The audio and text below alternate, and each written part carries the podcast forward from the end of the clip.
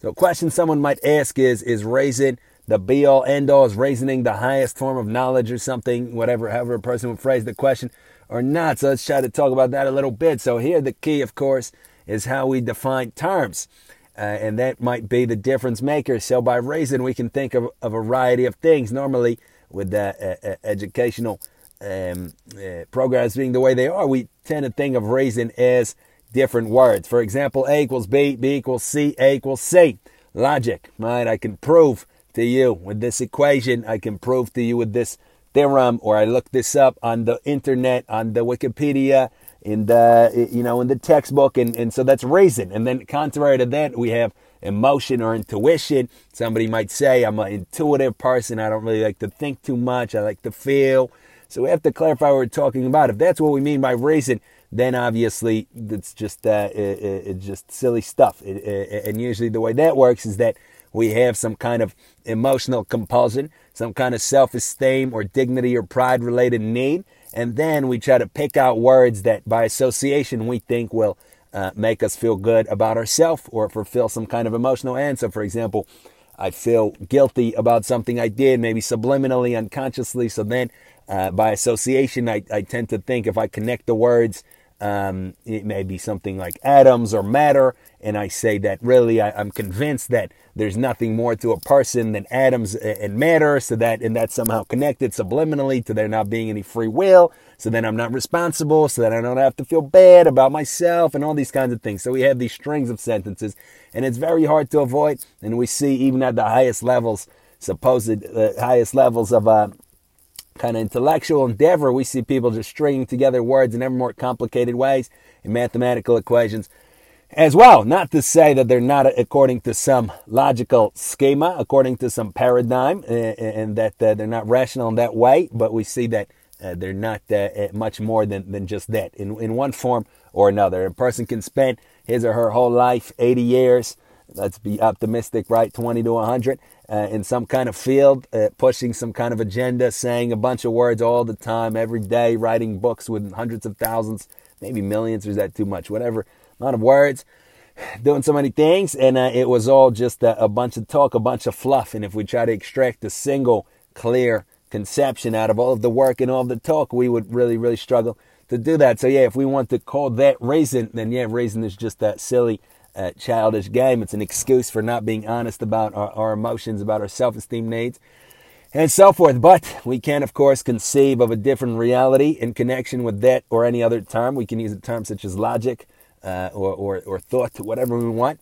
And that reality would be um, what we mean when we clearly conceive of what we call an idea. So, for example, if we clearly conceive uh, uh, of uh, uh, a feeling that we call hunger, and then we clearly conceive of a certain course of action that that feeling demands, for example, to go to the store or to order off our phone uh, or to call, uh, then we would say that is, if we call that reasoning, then we would say that's the foundation of of our entire uh, thought life, and we might even say that's the foundation of our very humanity. We might say that's the foundation of our very existence as a contingent being. Because we can think about it like this, perhaps. We, we see all these animated films with these critters and creatures, that talking ants and the talking worms, the talking hamsters and mice. So in these cases, in the film, uh, we can't, can't if it would be real, it can't be real. But in the film, is it, for example, a, a walking, um, a talking hamster uh, or or is it that or, or, something else? It would say no. It's a, it would be a person that is in the form of a hamster. If there's an ant and it can have culture and communication and relationships and all kinds of things, then we wouldn't say it's an ant. We would say it's a person that somehow has found uh, him or herself in the body of an ant, and it would absolutely be murder to kill uh, the, the ant in some of these animated films or any of the insects or animals. Charlotte's Web, the, the spider that would be murder to kill Charlotte because it would be a person in the form of a spider or the piggy, whatever its name was.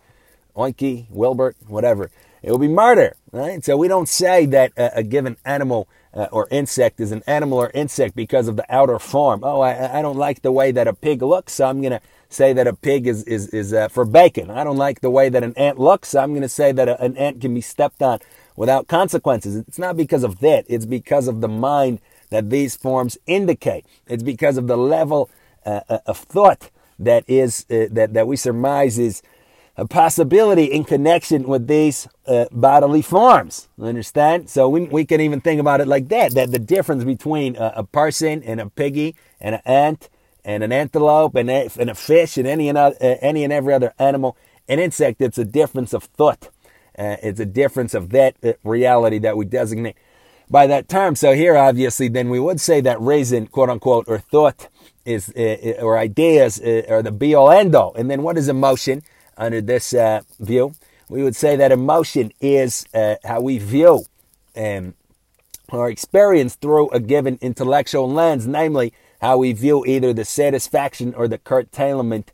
That's the right word, the satisfaction or the uh, negation. That's a clear word, or negation of our desires of uh, uh, and of our feelings concerning our necessary nature. Meaning, we're always striving towards dignity. We're always striving towards singularity. We're always striving towards having our desires met at any and all times. And when and, the, and all the emotions, if we think about it, it's perceptions. It's intellectual perceptions of whether or not we've uh, negated our emotions, oh, sorry, negated our desires or advanced them. So, for example, uh, what a person might mean by uh, excitement is when uh, there's the possibility of having one's desires met. For example, I really wanted a bunch of gifts for my birthday and I'm excited to see what they might be. A little kid might think if the kid didn't want any gifts, then he or she is not going to be excited about the gifts. Or, for example, fearful. I'm fearful that what? That my desires are going to be negated. I want to live and I'm fearful that I won't. I want to not get a paper cut and I'm fearful that my, that desire will be negated. Or, for example, joy. My desires, special desires of mine are really, really met for the time being. Or, for example, sadness. My desires are really not met.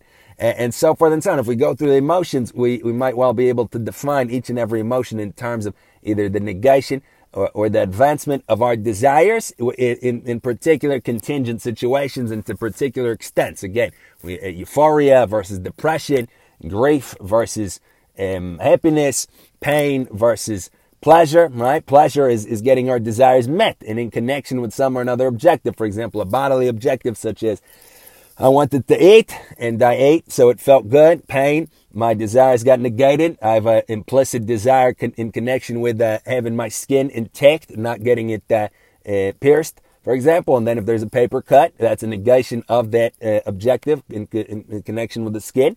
We call that pain, bodily pain.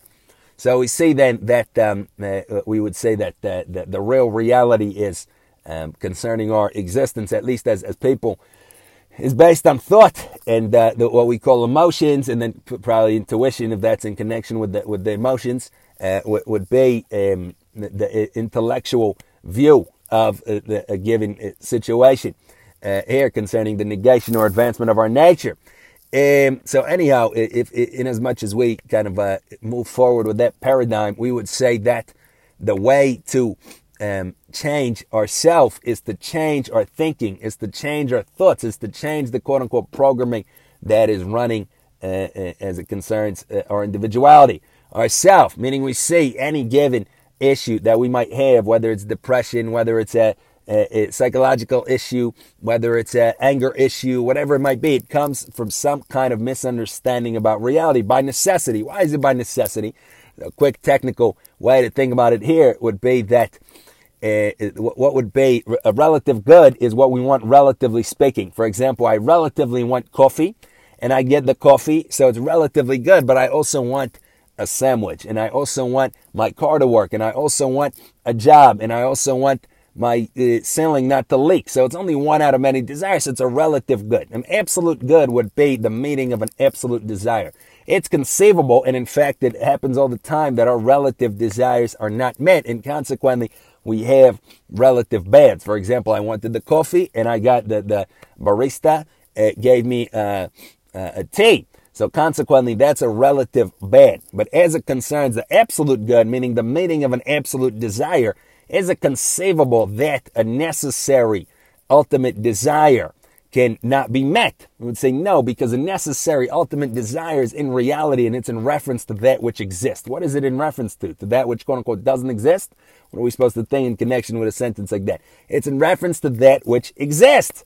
without a doubt, as far as we can possibly understand. So consequently, there is only absolute good, meaning our true necessary desire uh, can be met. So consequently, we would say if we're not meeting it, it's because we're not in reality. Right? We we have some kind of skewed view of things and uh, and consequently we're perceiving bad in all of those issues again whether it's a psychological issue whether it's a sadness whether it's a depression whether it's anger whatever the case may be by necessity then it would be because we're out of touch with reality so we would say that the way to to uh, get ourselves into reality where we're only going to be perceiving good is to fix and correct our understandings concerning as many things as possible. It's a lot of things we can get out of the way pretty easily. For example, uh, uh, most of us have a tremendous amount of issues with other people concerning uh, uh, others, concerning our parents, our peers and society, and the wealthy and the poor, and them and him and her, and this and that. So, if we understand and internalize a basic key concept, which is that every single person means good, there's only one nature, there's only one function of the will.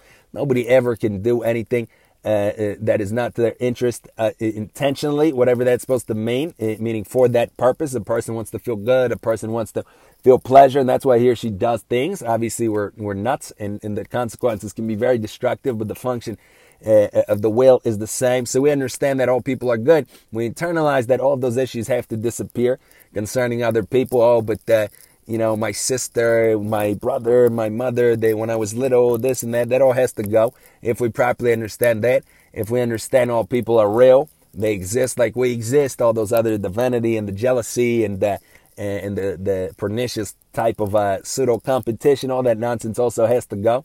But then we also, of course, we have very many tricky uh, issues in, concerning reality. For example, what is life? What is death? What is time and its passage? What is the uh, a, real meaning? What is the real purpose? All these things, and that's that's what you know. That's what we're here for to clarify our thought, to move up uh, ahead and advance it in our evolution uh, uh, of of thinking and uh, that's what humanity has been busy doing one way or another. And, and we, with the level we're at, it can take a few billion lives and a few hundred or a few thousand years just to burn through a single idea and to demonstrate its its uh, veracity or its falsehood. That could be done in in 15 minutes if somebody's sincere and, and wants to, to, to really get at the truth. But we see how it's been.